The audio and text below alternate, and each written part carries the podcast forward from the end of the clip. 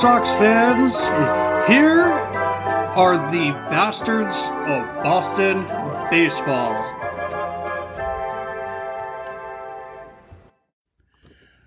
Welcome, everyone. The bastards are back for this midweek edition of the podcast. We are downloaded in over 30 countries across the globe and available on every major media platform. For everyone listening on Apple Podcasts, please rate and review the show if you have not already. Nothing you do will help us more immensely. Just a quick disclaimer for any first time listeners this is not a Homer podcast. We call it How We See It. When the Red Sox are dominating, we will celebrate that. When they are getting destroyed, we will be critical and at times savagely blunt. If you are easily offended, hit the stop button immediately. But for those who embrace it, let's get rolling. The Red Sox just wrapped up a three game set against the Oakland Athletics, dropping the series two games to one. They are currently still in the lead in the AL East, one and a half games ahead of the Toronto Blue Jays. I am Terry Cushman coming to you from Lewiston, Maine. You can harass me on Twitter at CushmanMLB. You can also find the podcast account at bastards underscore Boston. Co hosting with me tonight from the mile high city of Denver by way of Quincy, Massachusetts, Andrew Dwan. Andrew, how are you? Doing good, doing good. Good finish. Oh, yeah. I mean, tonight was a night, especially, and everyone was raking double A, triple A, the majors. Can't ask for more than that. Yeah, we'll probably get into some of that uh, in a little bit if we have time uh, as far as the minors go. Uh, also joining us tonight from the nation's, excuse me, coming to us from the nation's capital by way of Newport, Rhode Island, Job Goddard. Job, how are you? I'm doing great. You know, since our last episode, I've been to Camden twice. Going back again on Friday. I'm loving life. Were were both those games wins or just one? I got to see both Sox wins, and I am going to see the Yankees lose to them on Friday. Oh, tomorrow, I should say. Means isn't pitching, is he? John Means? No, Oh. no, we're missing Means in the series, Uh, unfortunately. well, hopefully it's not Matt Harvey because he has gone into the toilet. He- he- Since you said he was good too. I know. I had that tweet, and then the fourth inning happened, and then he started. That was it. My tweet was the was the turning point, and uh, yeah. So I don't like him much anyway, so it's fine. So uh, for the listening audience, I just need to kind of uh, update you guys on something. We're kind of going to be tinkering with the format a little bit starting next week uh, with the Sunday show, actually, we're going to be doing studs and duds uh, for the series recap and then a series preview. And it's going to be a, a little bit shorter of a format 45 to 60 minutes is what the goal is. And then 24 hours later, we're going to be releasing a Hot Take Tuesday episode. And that will be every week. If you guys want to chime in, I have just set up a new email account. It is bastards underscore Boston at gmail.com. You can submit your hot take, whether it's good or bad, uh, about the Red Sox, or it could be an MLB wide take if you would like. We'll read it on the air, we'll shout you out, and we will react to your hot take. So that's kind of a way for you guys to participate with us and uh, it'll be a lot of fun. So that's Hot Take Tuesdays. And then the midweek show is going to be the same. It's going to be studs and duds uh, with the series preview again, hopefully within the 45 to 60 minute window. And then 24 hours later, we're going to be releasing the Red Sox top five deep dives to where we get into all kinds of hot button topics. We might bash the Yankees in there. We might uh, occasionally do an MLB wide uh, topic if the story uh, justifies it. And then finally, uh, on the weekend, Doug James and I will be doing the Bastards Investigate, which is an MLB wide show. So part of the, the goal for all of this is to kind of shorten up the shows, clean them up a little bit, and you guys can pick and choose what you like, and we'll, uh, you know, kind of adjust accordingly as as we go along. It's uh, it's ever evolving, and uh, use that email address again, bastards underscore Boston at gmail.com. And you can also just submit general feedback, uh, what you like, what you don't like, maybe suggestions, anything you want. We're uh, we're pretty open and collaborative. So just wanted to throw that out there. It's going to be a fun week, and uh, the content's going to be spread out, and I'm very confident you will all enjoy it. So. Having gotten through that, let's uh, let's get on with the show. Studs and duds for this Oakland series. Uh, Andrew, you're in the leadoff spot. Who is your stud for the series? Well, it's gonna be fresh in everyone's brain. My stud, my Mia Moore, Garrett Richards, been riding that bandwagon, been driving that bandwagon since day one, and he is showing up. I he showed us everything we wanted to see. He continued with his new delivery, new release point, consistent release point, and he just absolutely brought it. Uh, they needed a stopper and they got a stopper performance tonight. This is what we've always seen out of like their one or two guy in the rotation. And granted, we don't really have a designated one or two guy in the rotation this year, but Richard stepped up. Six innings of zero runs. Um, he had that excitement with uh, Canha, and which Eckersley I thought was gonna like jump out the booth and strangle him in the middle of his uh, next pitch, but it was great to see. You know, he showed just a bunch of piss and vinegar, just fire on the mound. It's everything you want out of a guy that you want to lead that rotation, and he's taken over that um, mentality. So, since first start, his first three innings of 2021, where he gave up eight runs, his uh, following 38 and two thirds, he's let up uh, 10 earned runs for a 2.33 ERA. That's insane. Like this is what they thought they were getting when they went with the full um, like Statcast signing method of this off season, which has turned out to be pretty good so far. Knock on wood, but his spin rate's been great. He's found his release point. Shout out Dave Bush. Uh, let's see how long we can keep this train rolling. Job, thoughts on Richards? My favorite part of today was actually after the game, right before we jumped on the show. I was listening to the WEEI post game show, as I often do, uh, after listening to the NESN broadcast. And Garrett Richards said all the right things after competing and, and pitching his butt off today. So there's nothing but positive things to say about Garrett Richards today, and that hurts me inside to say because I was getting hate on Twitter all day for my Garrett Richards is, is garbage takes that I've had since the offseason. Um, but it, feels good to be wrong at this point. Uh, Dave Bush is the MVP for the Red Sox in my mind for what he's done with Garrett Richards, among others. Basically, the key observation I've made for the last two or three starts now is he looks very relaxed. There's not many tense moments. If runners get on, it's it doesn't get away from him. So that's that's nice to see. Strikeouts weren't too high uh, this time around, only five, but there were a lot of uh, contact outs, you know, fly ball outs, ground outs. Again, very much in control. And another thing that's probably helped him, and I'm not discrediting him with this at all, but the last couple of starts, he has had the benefit of run support, and he did not have that early on. They, they weren't giving him any run support. So, it's kind of nice to see him relax a little bit.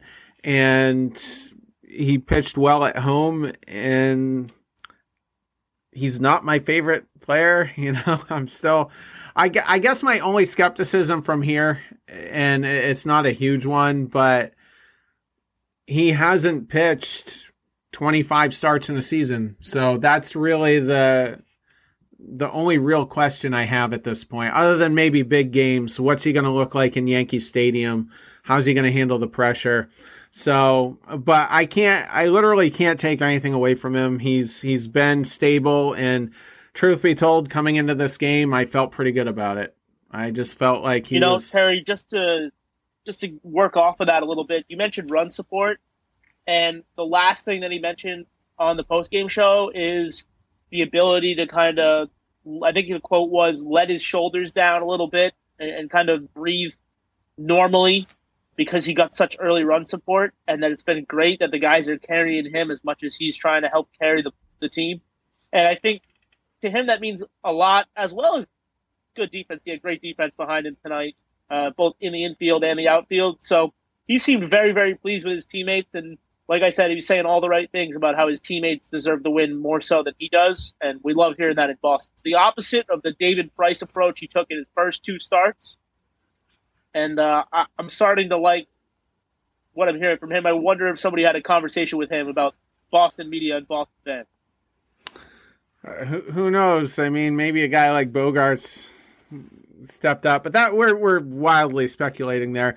I, do want to add one last thing though, since Andrew touched on it. Uh, Dennis Eckersley, he said one word, which triggered one of the biggest controversies of the last decade back in 2017. He said yuck. That's it. That's all it took. And David Price lost his mind and it all went down on the charter jet. He destroyed Garrett Richards tonight. Like he spent a good 2 minutes just destroying Garrett Richards for throwing at his head. And you know, he there's never really a reason to throw at someone's head, but he he was policing the game. He was policing the game. What's his name? Mark Canha tried to take a, a cheap on base by you know getting hit, and the ball went up near his head. So uh, it's one of those things where the home team is never really going to complain about it, but but yeah. So, any thoughts on on Ellis? That? Yeah, go yeah. ahead. Ellis Burks even said what everyone was thinking. He wasn't throwing at his head; he just threw it up. And I mean, we've seen Garrett Richards. He that ball doesn't stay straight.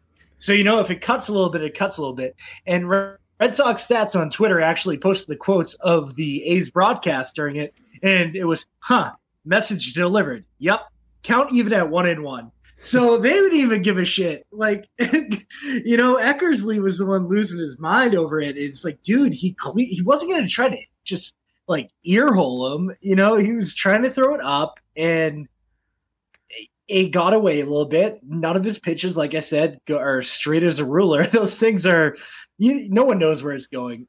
Would he try to show, throw it maybe like chest high next time? Yeah, like shoulder shoulder height. I don't. He wasn't trying to hit him in the head. I couldn't agree more. I don't think he was aiming for his head. I, I was kind of confused by Eckersley's animation there because Eckersley was never one of the guys who kind of pitched calmly, right? He's always one of these guys with fire. So when he pitched, people did that all the time, and Eckersley's guilty of it as well. You know, rushing people back. He's never had an issue with it. If Pedro was up there doing it, we would just say, "Oh, well, that's Pedro." Pedro used to do that three, four times a game. Guy gets too close to the plate, you throw it up and in. Oh, uh, yeah. I just think that maybe there was some, you know, some nudge from people to for Eckersley to be a little bit more critical uh, about some of the unwritten rules. Maybe maybe that's from the NESN broadcast team. I don't know. Is, is it just? I don't know because the like. Go sorry, ahead. really quick. I'll make it quick, but like Eckersley was destroying Conforto for doing the same thing when they had the two game Met series. So you're pissed off about that. Now you're pissed off about this. Like can we get an you know just in between here? We got to find common ground. You know, it's like like yeah, send a message, but uh, let's maybe hit him in the ass next time. But obviously, you didn't want to hit him because there were two guys on base too. Is it just me, or is that a big problem in 2021? Because I don't remember it ever being so prolific in previous years. It just seems like the pitchers are so far ahead of the hitters now. That's why we're hearing all the talk about moving the mound, lowering the mound, all that, that they're just suddenly willing to take an on base by any means necessary. And if that means sticking their elbow out, they're going to do it. I mean, you're more likely to strike out than you are to get a hit. So if you can keep the line moving somehow or another, you got to do it because, I mean, j- just go on pitching ninja Twitter and just imagine trying to actually have to hit that to earn a living. It's a, like it's not a thing. That shouldn't be a thing. So I'm going to be honest. I forgot who the hitter was. Who who Uh, his elbow Marcus- out, but I know that he's Canha. So Marcus Canha. He's been struck nine times this season. That's a concerted effort. yeah. If you, if you went back and looked at them, so I, I went back and looked at him. Joe Tiglione mentioned it on the broadcast for EI. I went back and looked at him. He's sticking his elbow out there a good three, four inches over the plate, and it's not the first time. That's a concerted effort. He's wearing a big, fat pad on his elbow. He's waiting for where he expects a curveball, and he's just sticking it out there to get hit. So I wouldn't be surprised if that's a, you know, I'm going to keep the line moving moment, like Andrew said. Not at all. Yeah, if you're wearing more armor than a medieval soldier, like you're, you know, you shouldn't be leaning your elbow out there on a 78 mile an hour curveball. It, it's not even gonna hurt. So you don't deserve to take your base. And good on the ump for also yelling at him right immediately after, even before Vazquez and Richards could get pissed off. Yeah, somebody got hit. I don't remember it was in a Red Sox series, but it was earlier in the year, probably three or four weeks ago, and it was just so obvious he didn't move, and the umpire didn't give him the base. So uh, I'm glad Uh, that was a Mets series as well. That was also a Mets game. okay. Um, yeah, and that was a that was a big deal early. I'm glad the umps are consistent on that as well. they're being vigilant. Yeah, absolutely. Job, you're stud for the series.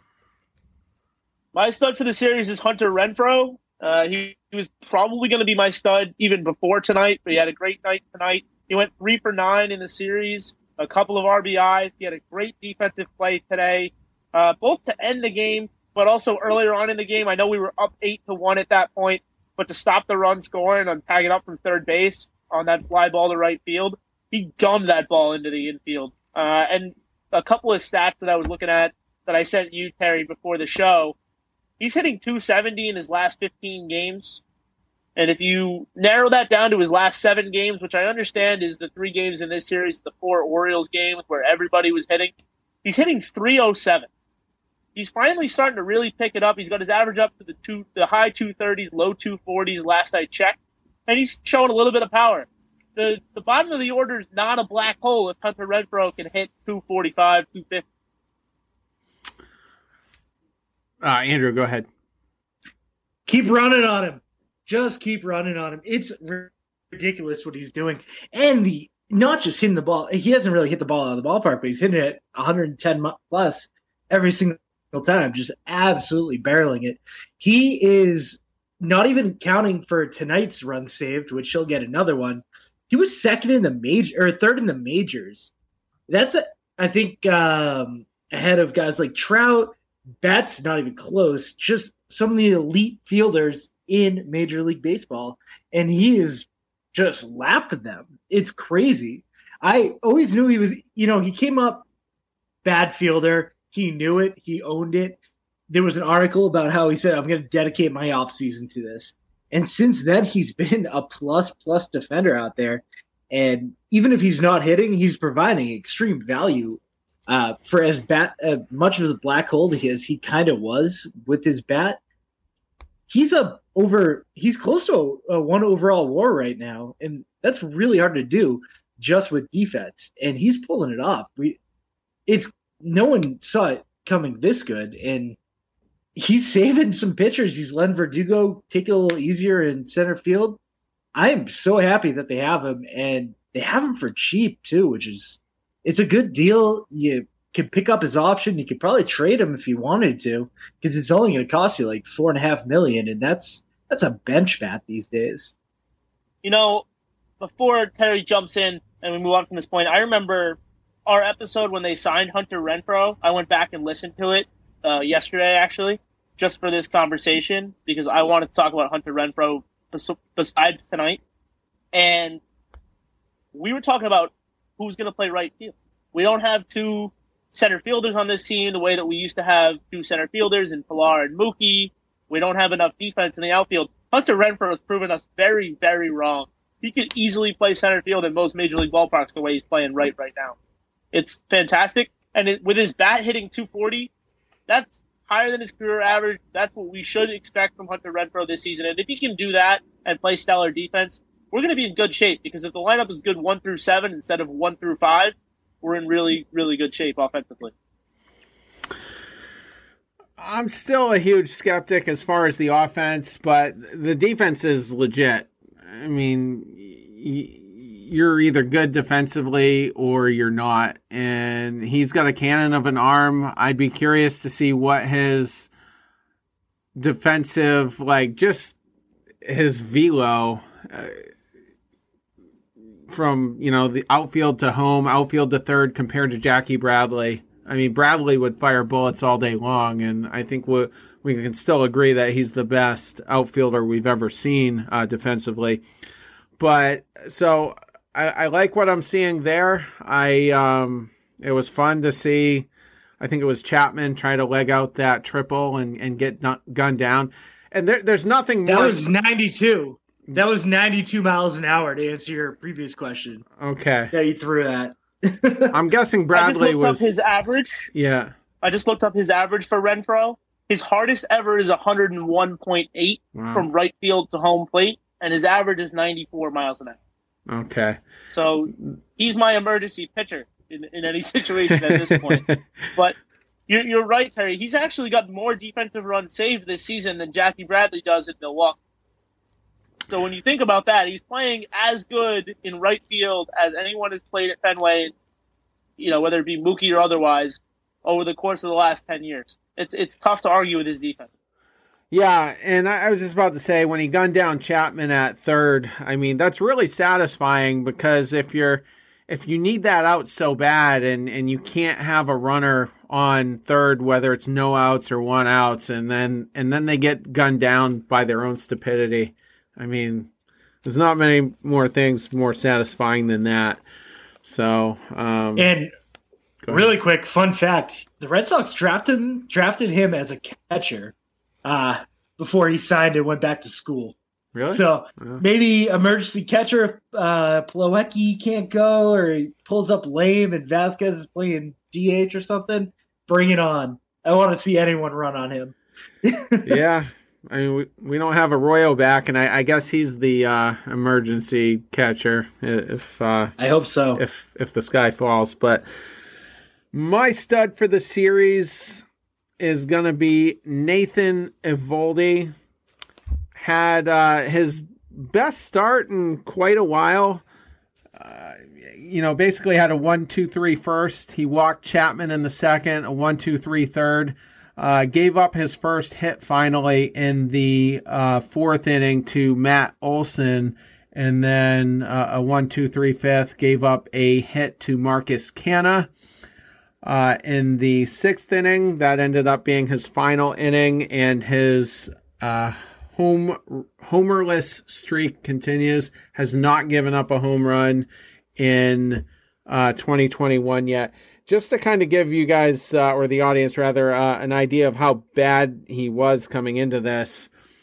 Uh, his start, his last start on May 6th, gave up six earned runs. His April 30th start actually wasn't too bad, just gave up one earned run. But then his uh, start April 24th, five earned runs. April 19th, four earned runs. So Eovaldi was a guy we badly needed to to right the ship and and give us a, a solid outing like he did his first few and and he did that. And uh, only two hits through six innings is is very impressive, and it's good to see. We need that going forward.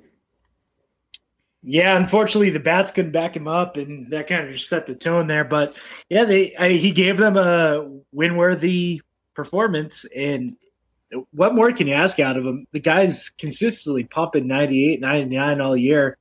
Um, he's gonna look great as a number three or four, you know, down the line.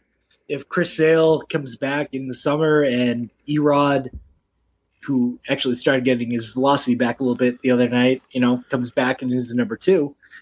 Eovaldi, this is the start. If he gives us this every five days, this team's dangerous. Like they're good, but that will make them absolutely dangerous. No team is going to have that kind of pitch, pitching depth, and I just hope he, you know, fingers crossed he stays healthy.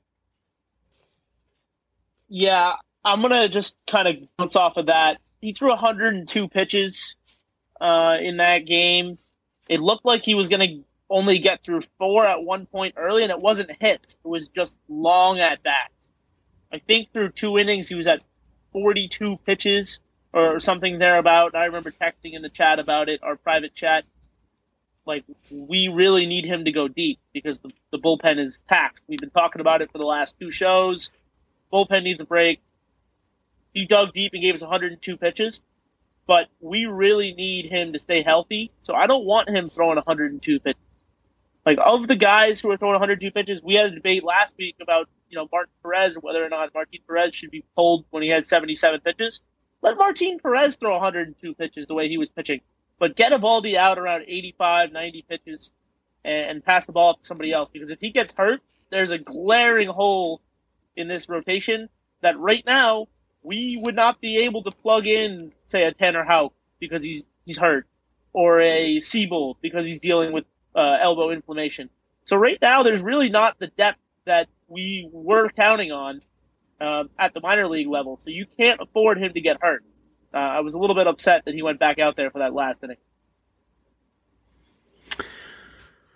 He was having trouble uh, the second or third time through the order, and so that was kind of where where we needed to see some improvement, and he did I I do have kind of a counterpoint to that, Joe, but I'm gonna tie it in with my uh, with my dud, and we'll kind of we'll kind of expand on that uh, pretty quick here. Um, just some honorable mentions to uh, get through here. Uh, JD Martinez four for eleven, um, had a three for four night tonight. Uh, drove in a run. Uh, drove in one of the only two runs in that frustrating first loss there. Um, aside from that, uh, oh, of course, Michael Chavis. Let's talk about him. I got some thoughts on Michael Chavis. And let, let me just start off by saying I was asking myself earlier in the day has he done enough to kind of justify next week when some tough decisions are going to have to get made because Kike's coming back and I think Arroyo's coming back. I think they're both going to Worcester this weekend. And has he done enough and have his at bats been gritty enough to, to justify staying up here on the big club? And I was thinking not necessarily. Not necessarily. And then he had an epic game today. That first hit that was uh, kind of hit halfway out to center field, and it was it ended up being kind of dropped by Laureano, and it was really risky to try to leg that double out, but he did, and he made it. And then he had another at bat later on in the sixth inning uh, over, I think it was Kolarek, their uh, reliever, and kind of similar. It wasn't almost caught, but he really had to hustle to to get that double, and he got it. And I tweeted out on the, on the podcast account, he is playing like his life depends on it. And I'm at the point now where he better be up. He better be here next next week. Like, is there right now, right now, can you justify Franchy Cordero who was where is he? 0 for 6 in the series, and he was 0 for the entire last series. Hasn't had a hit since that 3 for 5 game against Detroit. Can you justify keeping Franchy Cordero on this lineup over a guy like Michael Chavis?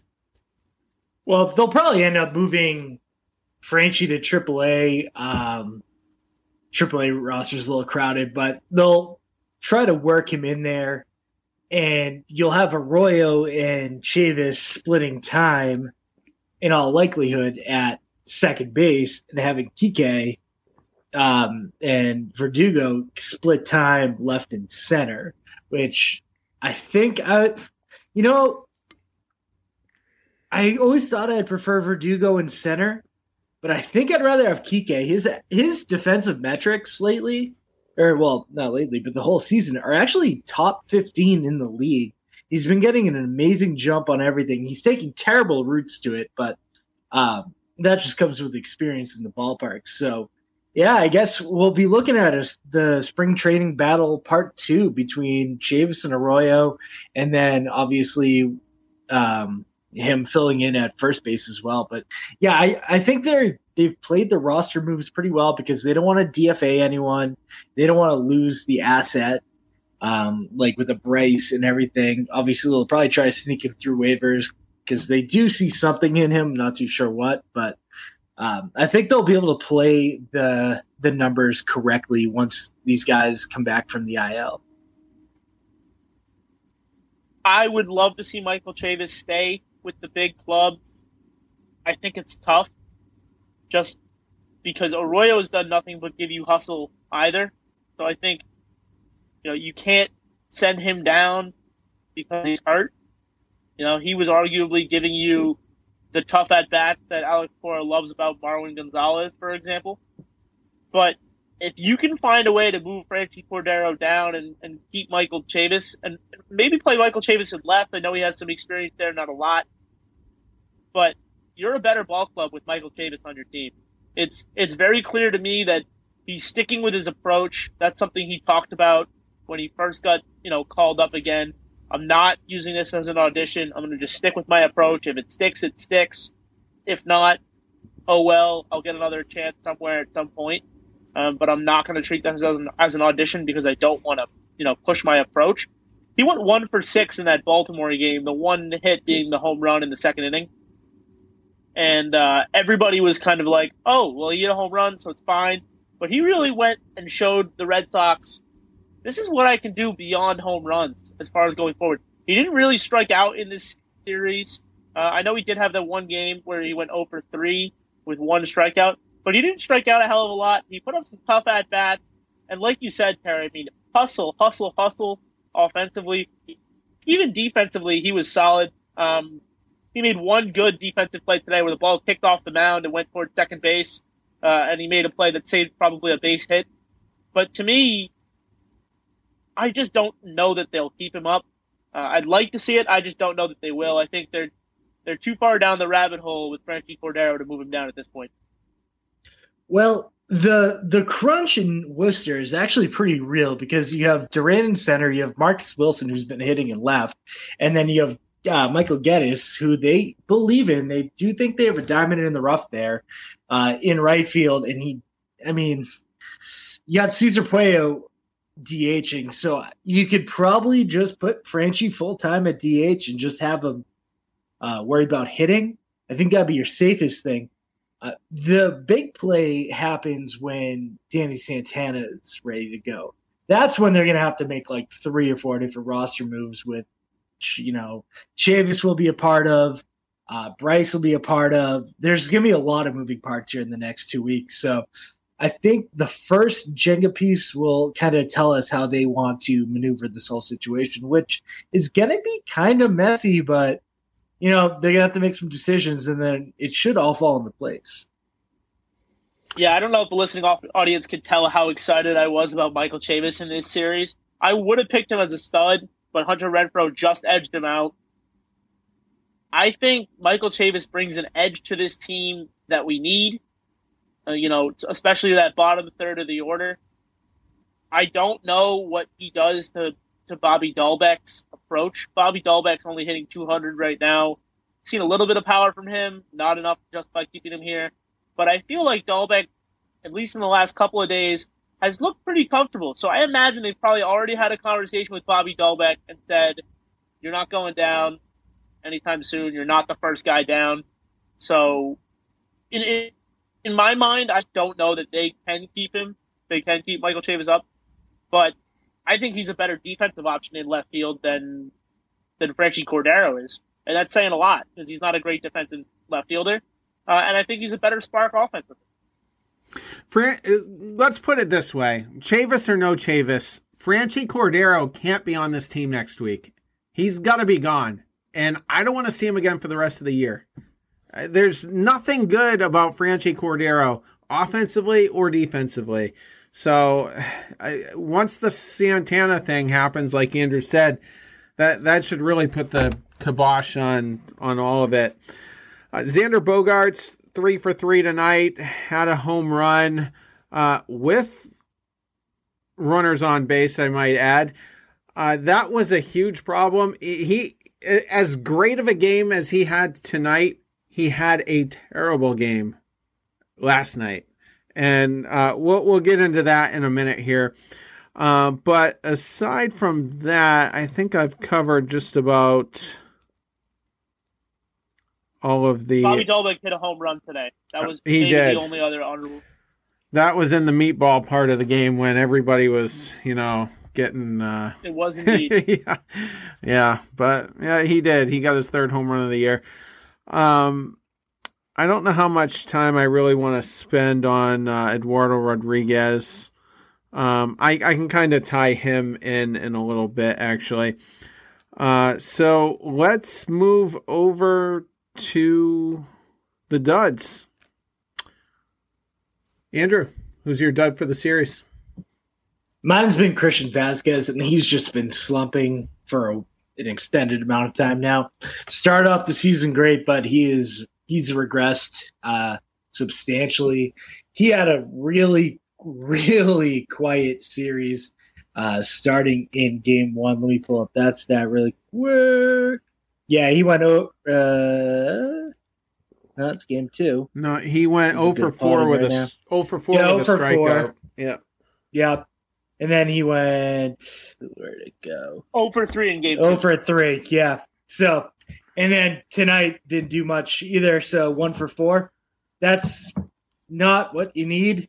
Um, especially if you ever want to consider I know some people mentioned it like platooning him at other positions, like that's not going to cut it. That bat won't transpire at other positions. So, but you know, he's a streaky guy. Hopefully, gets it figured out and solved. Didn't really affect him too much this series. Well, because no one was hitting. It's not like he killed any rallies. So, hopefully, he figures it back out. We can slide him down to the six hole instead of. I think he hit fifth in one of these games. Joe, thoughts on Vazquez? Yeah, I don't, I don't, I don't have too much to add. He has not been good offensively for the last two weeks. He's hitting close to 225 for the last two weeks, bringing his average down to 260. That's not what you love to see. He's good for two things in my mind, uh, which is always a tough at bat. Usually does not strike out on three pitches. If he's going to strike out, it's going to be five, six, seven pitches. Uh, and then on top of that, usually puts the ball in play. He's not a huge strikeout guy, which I love. Um, but I I need him to be better if he's going to hit behind Rafael Devers. Devers is taking a career high in walks at this point in the season. We want to continue to see that. We also want to see pitchers have to face Devers. It can't be a Devers or pitch around Devers so that we can face Christian Vazquez. He needs to be a little bit more of a threat if he's going to be in the middle of that order. So not great from him this weekend, uh, or rather this week. But he did call a good game today. I'll give him that. Garrett Richards, you know, gave him big props in his post game press conference. They were on the same page all night. And honestly, if he can keep the pitching staff, you know, doing what they've been doing, we haven't been shelled in quite a while. Um, it's going to be a very good step for us. So I'm, I'm not necessarily, I wouldn't have called him a dud, but I'm not too pleased with. He's been slumping. I'm willing to just chalk it up as that because, like you guys said, he does put together great at bats and he can clobber one, clear over the monster, or if he has to, he can just shoot the ball up a gap, just make contact on it and, and get a cheap single and, and maybe get someone in from second or third. So, I, I think it's going to come around. It, it, unfortunately, it's it's a slump. Slump. Usually, you have the June swoon. Maybe he's having his a little early, but uh, he's definitely helping the team in a lot of ways. And this is we talked about this on the last show. This is the best year he's ever had handling a pitching staff. His ERAs of anyone he's ever caught, with the exception of Eduardo Rodriguez, are north of four.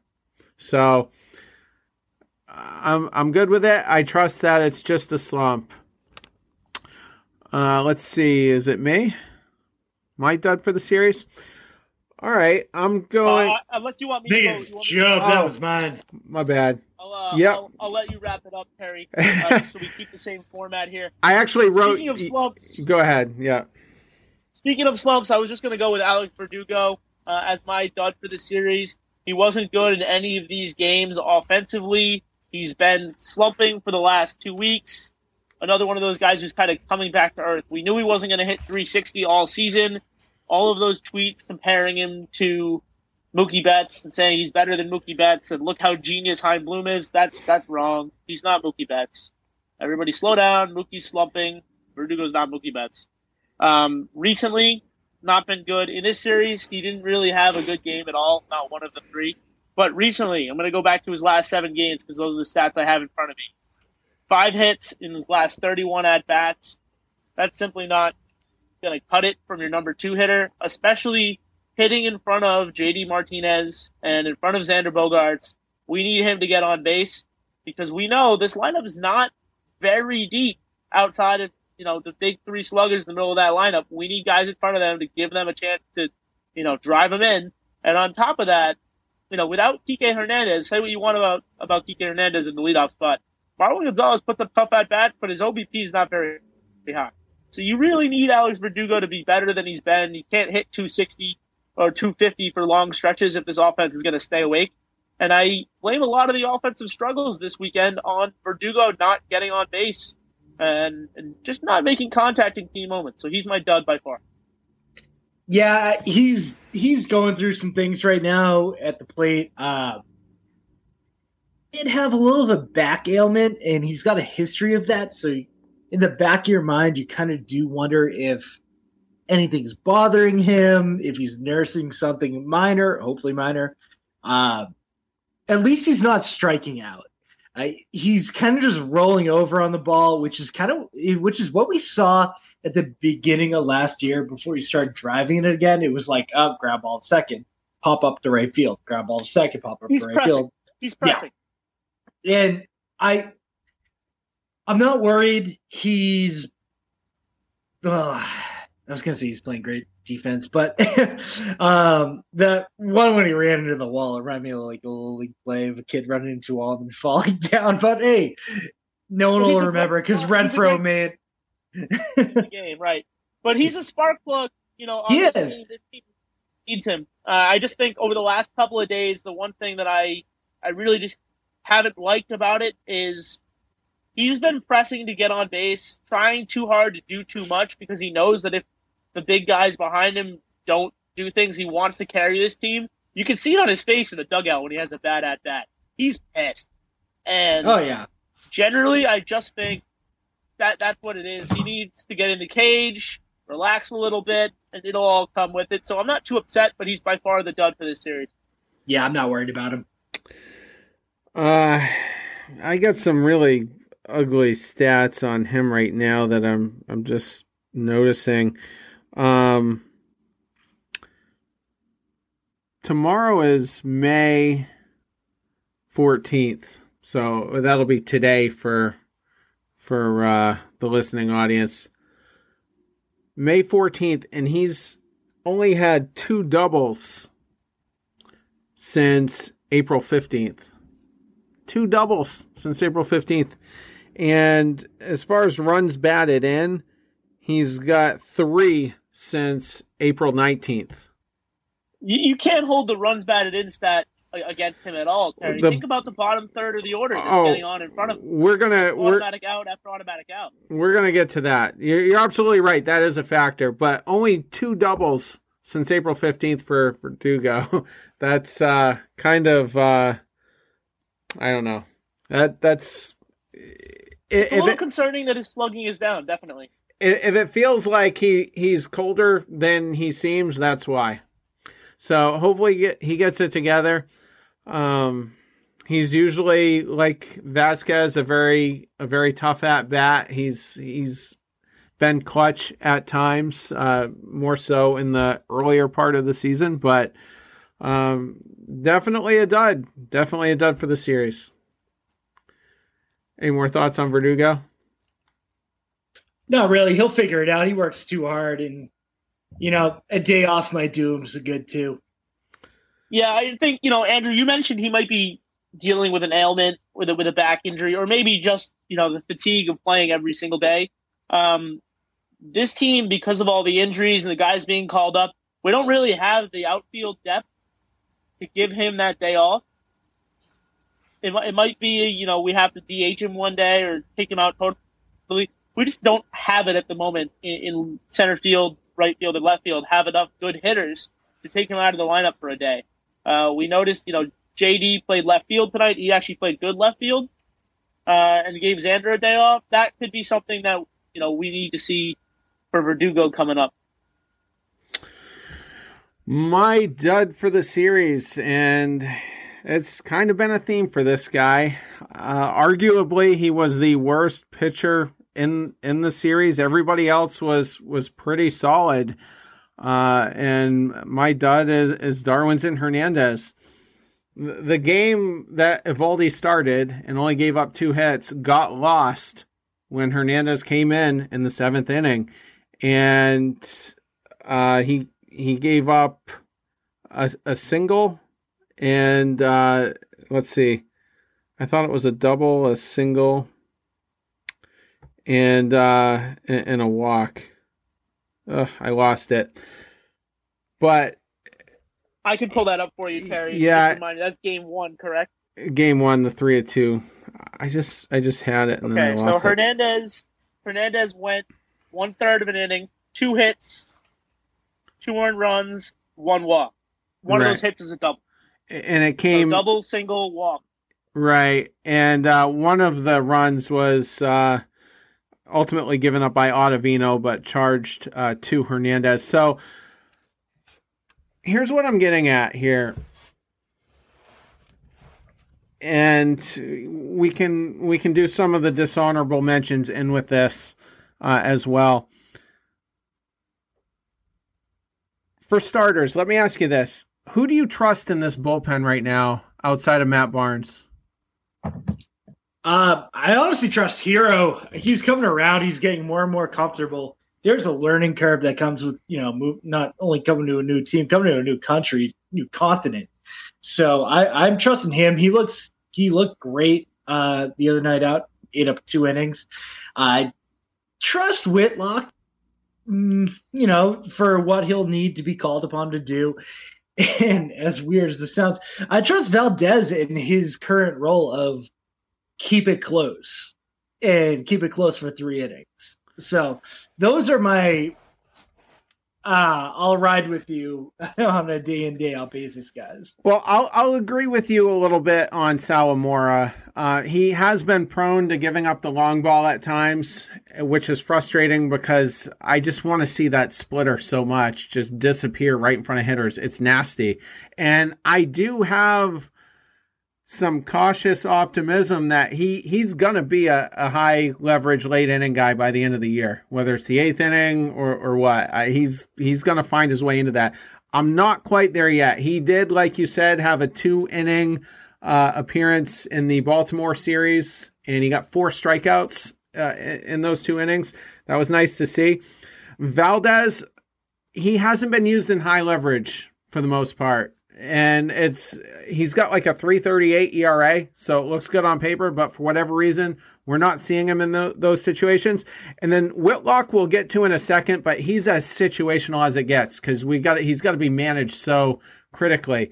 So outside of Barnes and and maybe Sawamura, if things continue to trend the right way, there's a lot of trust issues. And when Nathan Eovaldi is in a one to one game and he's coming out after six, to me it's it's almost you can pencil it in for a loss. If we don't if we don't have a lead by the time of Eovaldi comes out, I don't have a ton of confidence these guys are going to hold it. And that game one got lost when Darwinzon went in there and and had nothing, no control. He was getting slapped around, and and then we lost the game. And E-Rod didn't. He came out with, uh, you know, he was behind anyway before he came out, but I, I don't have the box score in front of me. I, I, think he had only given up one run before the fifth, and then there was like three runs in the fifth, and he gave up a balk, which is extremely uncharacteristic of, of him. Normally he's pretty pretty locked in and, and handles high pressure pretty well. He can pitch out of jams. Typically he can give up a home run and he, he doesn't he doesn't get frustrated. He just locks right back in and goes right back to work.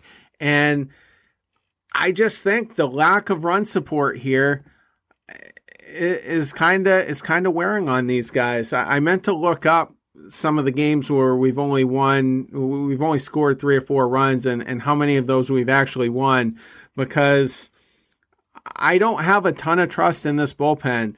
And when the bottom third of the order is as bad as it's been, so Terry, I have that stat for you. Go ahead. Um, from earlier today, actually, I was listening to the baseball reporters on 98.5 The Sports Hub, and Tony Mazz had that stat. Uh, the Red Sox are doing better than the rest of the division, granted, uh, in close games, but they're nine, uh, they're four and eleven in games in which they've scored less than four runs. They're four and eleven in games in which they've they've uh, had a close game, basically games where they've given up less than four runs. They are, I want to say, twelve and four, and the other way around is something like four and eleven. It's a really strange kind of phenomenon, but basically, if this offense doesn't score five runs, we're not winning the game. Um, I think that's the. I might have that stat slightly tweaked, but I'm pretty sure it's four and eleven. Um, when we give up, uh, don't score five runs, rather, not when we give up five runs. When we don't score five runs, we're four and eleven. So, which plays into my point. So, if we're not scoring runs, it's hard to trust the bullpen to win those low scoring games. It's they won't. And you guys mentioned Hero as your, you know, as the guy that you trust next up. I just looked down the depth chart and I'm like, question mark, question mark. Absolutely don't trust. Absolutely don't trust. Has been good. Has been good. And the guys who have been good and have been good, I'd say recently it's Hero and Sawamura, and it's, it's Matt Barnes. And then Ottavino's a question mark, and Andriese is a question mark as of recent. So you really are at least one arm short. And preseason, we were talking about Darwinzon Hernandez being a potential closer. He just hasn't brought it yet. He hasn't quite been. He hasn't been good really at all. Uh, he's been mediocre to, to not good, and he's been saved from our ire because there's guys like Josh Taylor out there who really, really suck, and and Austin Brice. So he hasn't really been the target for for too much dislike, but he needs to pitch better. There's no doubt. Well, let me bring it back to Darwinzon for a second, and I mean, quite frankly, he's been just a riddle wrapped in a mystery, wrapped inside an enigma this year. He got off to an absolutely horrendous start against Baltimore, a little, you know, less terrible against Tampa. But then the middle of April, something clicked and he was throwing more fastballs. And he did really well for a stretch there for, a, I think it was a four, four game stretch. And then he got away from that again. So I don't know what's going on with the game plan that they're asking him to follow. He has to throw fastballs. He can't locate his curveball. He can't even think about throwing that. That has to be in the. It can't even be in the back of his mind. He's a lefty. Just bring it from a you know two thirds angle and just work these guys. We only need three three uh three outs out of you, and it will solve a lot of issues with this bullpen because right now they are a little short. They don't trust Brice, but the forty spot is a weird situation right now because they are going to have to. They're going to I mean, he's on Brice is on rented time right now. He's gonna he's gonna lose it to Santana as soon as he is ready. And then, but a little bit of a bright spot. You have guys that can come up eventually that they have down in AAA that they don't want to work too hard. They don't want to have them just sit up in Boston. Um, we saw Bazardo come up last night. He looked good he looked good. He looked he re- looked really good, but they're not going to push him at the beginning of the year. Um, I've been saying Kevin McCarthy after him opting in is going to be a decent option. Um, a guy like Stephen Gonsalves has been stretched out to be the star, like number two star uh, over in Worcester, and he could be your three inning guy, like we saw tonight when we went Garrett to Garrett. We, we, we can we can bring Steven in there and have him throw two to three innings. Sorry, Josh Taylor, who's admittedly looked better. So there are reinforcements, but they can't bring him up just yet, just due to you know inning management, roster management. Are there But- lefty arms down there, Andrew, or any of those Well, guys get- lefty? Yeah, Gonsalves is a lefty, so he can take that Josh Taylor spot if he's still struggling. And we all know that Bazardo can take Brice's spot tomorrow, and no one would notice. And then our key to the World Series, we still got Matt Hall in Worcester. No, I'm just kidding. But there, there are definitely moves to be made, and who, we'll see what Workman does too. That's another one. Yeah, and if, if McCarthy gets put on, then that that complicates it because he's not on the forty man, so it just creates more dominoes. Um, yeah, we are kind of pushing it on time a little bit. Um, I wanted to get more into game two because it was so winnable, and the balk kind of screwed us, and Bogaerts struck out with the bases loaded. Then he struck out or grounded out. He grounded out and he struck out in in one scenario, and the second scenario of which uh, there were runners on first and second. Had an absolutely terrible game, uh, 0 for 3 with two strikeouts. Marwin Gonzalez had. Did, did you guys see that play at the plate? He probably, if he would have went, if he would have went uh, like a freight train, He went on and- contact. He was gone. Into home I plate. get what he was trying to do, but he froze up. He wanted the guy. He thought he was out. He wanted to get the guy to third, but it he should have just went. He he was in there with a with a pitcher, uh, Caprillion, who was making his major league debut, who had the yips. We saw him throw a ball into center field on a double play. The dude was just deer in the headlights, and he wasn't going to get the ball to the catcher in time, and and the the catcher might not have even come up with it. Like Marwin should have went for it, and then when he turned around to try to go back to third, he tried to do a rundown to advance the runners, and he didn't even do that. It, it was just That's the second time he's froze up going to home this year. I think he did in Minnesota too. He had plenty of room to slide, and if if the catcher was in the way, he could have taken the catcher out. Um, it was just there was just so many circumstances where that game could have went could have been won, and and they blew it. So, um, and then I find those those mistakes that you know, especially the running mistakes, a lot of those recently have been on the third base coach. I find he, he's letting the runners make up their own mind as to whether or not they want to go home, and that's why you see you saw Marwin freeze up. If Marwin's being waved home, he's going all the way. We're bringing back Wendell Kim. Ca- Carlos Feeblis is, you know, he's had issues as the third base coach, you know, not putting up the stop sign or the opposite, not running. I don't know how many times Nunez that year was out by like 20 feet every time. Uh, Brock Holt uh, as well. So, um, it, it could be a, it could be a third base coach problem, but it's just, it's extremely frustrating.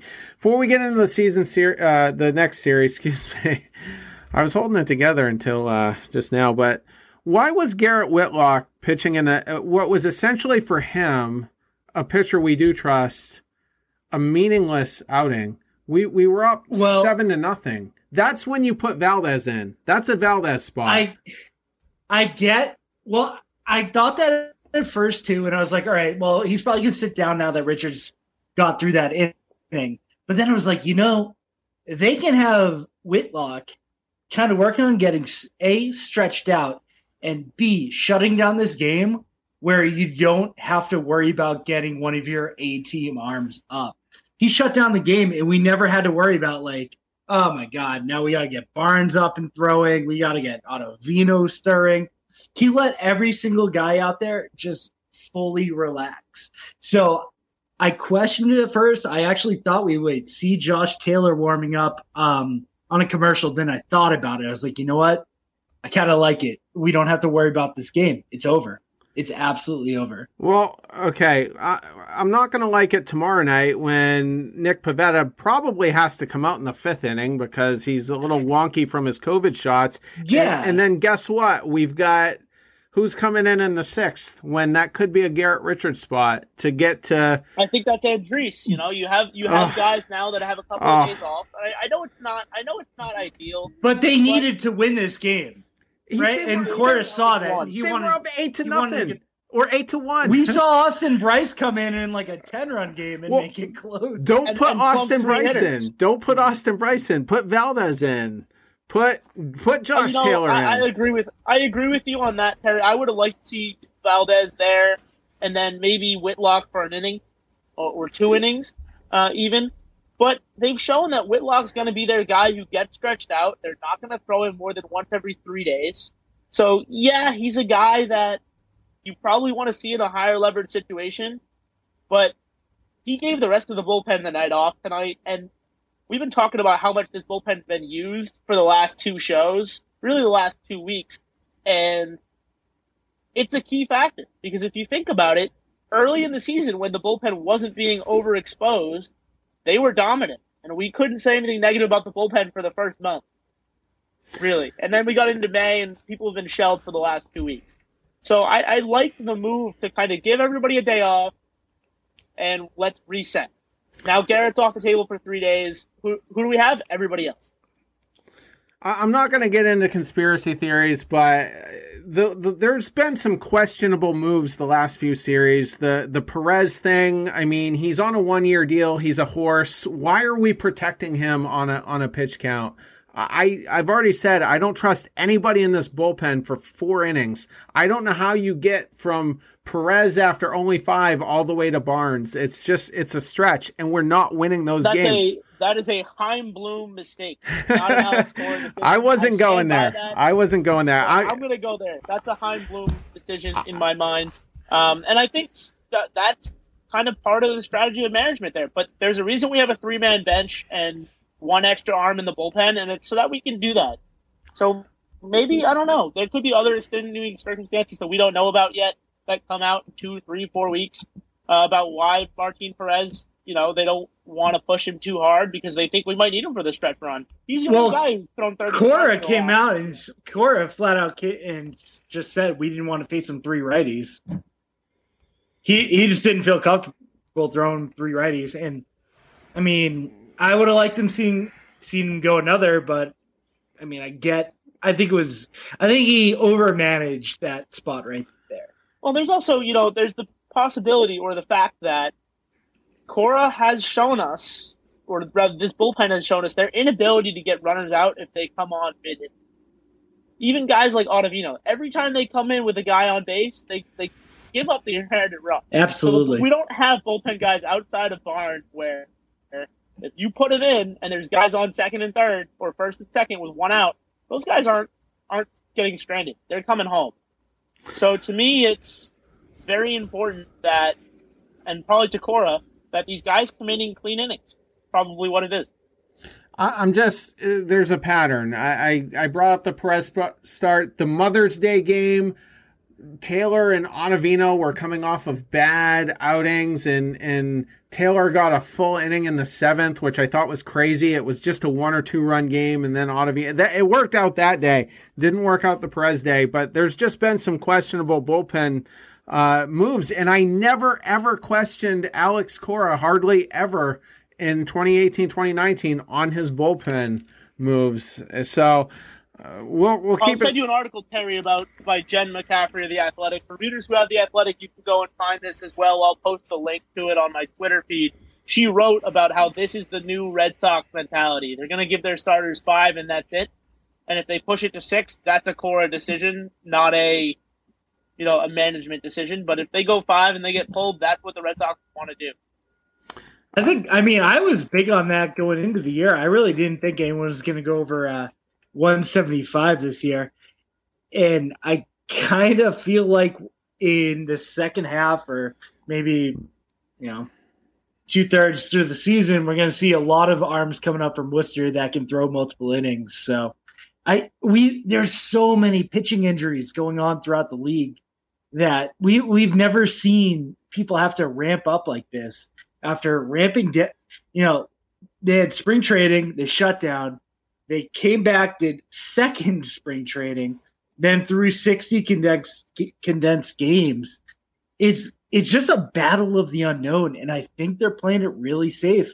And if they can get through this and make the playoffs, it might pay dividends uh, to have your starters not have thrown 210 innings. We're just I mean, not guys set across up the for league, that. Like even Degrom are getting hurt. Well, we're not, but but I think they're going to rely on, like I said, the like uh, the Gonzalez's of the world. Um, if they come back healthy, the Houcks and the Seabolds of the world, and I do think that they're going to try to make these six, five to six inning pitch, uh, starting pitching appearance games. If we had That- a that's like lineup, the Rays North. If we had a lineup Sorry, that could, ahead, if we had a lineup that could score runs, and I'm I'm worried about now. I mean, this next month is critical if we're talking about a playoff run. So uh, some of these guys are weeks away still, but we don't we don't have a lineup that's that's going to be giving these guys some run support, and and we don't we don't have enough consistent arms to go four innings. I just that's where I get really pessimistic, but we're we're pushing it. What so let's just get into the I'm series. hearing, Go ahead. what I'm hearing for you, Terry, is that you want Durant. That's what I'm hearing. You want more offense. You, you want Terry Durant. I like it. We didn't get into it tonight, but I want Casas. I we'll we'll get into it another show. We'll, uh, we'll get some hot take Tuesday questions on some prospects, but uh, let's just get into this series real quick. Um, at quick glance, I think it, it looks okay. It, it looks okay for us. So, uh, starting on Friday, game one, it's a three game set against the Anaheim Angels. Griffin Canning, who is not having a good year, 519 ERA, not really a, a great pitcher anyway, against Nick Pivetta. We're just hoping Pivetta is, is normal and and the the second shot that he just had uh, with the vaccine isn't gonna um, have ill effects like it might have had with some other guys. You know, a couple weeks ago. So a lot of velocities dipped for a start or two, is what I'm saying. With Eovaldi, Perez, uh, E-Rods, I I think was something else, but um, so yeah. So what do we think about Game One, Canning versus Pivetta? Yeah, I think we're to need to score some runs tomorrow. Honestly, I've kind of always liked uh, Griffin, so I'm a little biased there. I always thought he had really good, pretty above average stuff. I, but it's the Angels. I don't know. There's just something about the Angels that I see. I'm like, we should win this. Yeah, well, the he Angels are an underperforming team, right? They're an underperforming team. So I, I kind of agree with you, Andrew. Terry, you were going to say? Canning is coming off a two straight win, so you know we could be catching him at the wrong time. So Andrew's probably right. Um, Well, we could be, but if you look at his his splits, and I'm I'm just pulling up from so far this season, right? He's made six. He's played in six games, five starts, 26 innings pitched, 26 hits, 15 earned runs, 10 walks to 30 strikeouts. He's walking a lot of guys, and if he's giving free passes to the bottom third of this lineup, then we're gonna win this game. So to me, this one I pencil in as a win. I'm uh, taking Pivetta at face value. It should be a win. I agree. Uh, game two, Dylan Bundy, who has you know kind of had our number at times, and uh, Martin Perez. Interesting matchup. Bundy is 0 for 4 on the year. Um, thoughts there? Dylan Bundy's gonna be good for seven innings of one run ball. It's gonna be f- so freaking annoying. so I'm gonna give him a loss on this one. Uh, there's just something about him. I, God, I was so happy to see him leave, and now, well, he's back. Yeah, I can't call this one. I'm going to be honest. And, and my reasoning isn't Dylan Bundy's going to shut us down, which he could. He's been good at doing that in the past. My reason is that I don't know what bullpen arms are going to be available in this game. And we know because because of Pivetta's COVID shot, we know, or COVID vaccine effects, and we, know that we're probably going to need some bullpen arms tomorrow. Our long guy in Whitlock probably still not going to be available day after tomorrow. Um, and then on top of that, we know Perez is only good for five innings. maybe six if we want to let him fight through some trouble. So to me, uh, I pencil that one probably as a, a four to two loss if I had to get. Uh, yeah. Bundy has uh, pitched us well, and Alex Cora owes Perez at least another inning. So I, I don't know. We'll see how it goes. I, am going to say that's a loss too. How's that? Uh, game three, I think we're going to be unanimous on this one. Jose Quintana, a 9-0 ERA on the year against Nathan Eovaldi. That's a win, I, I would say. Uh, you know, he was a big fan favorite of a target this offseason. And Jesus, thank God they didn't end up getting him because his his best days are behind him. Who did they? Who did the Cubs trade? They got Eloy Jimenez, I think, for him. They did, right? Yeah. Oh my God! I mean, that's gonna be his lasting legacy. Quintana is over the hill. Uh, this should be a win. That saying, I'd probably just jinx the perfect games. nah,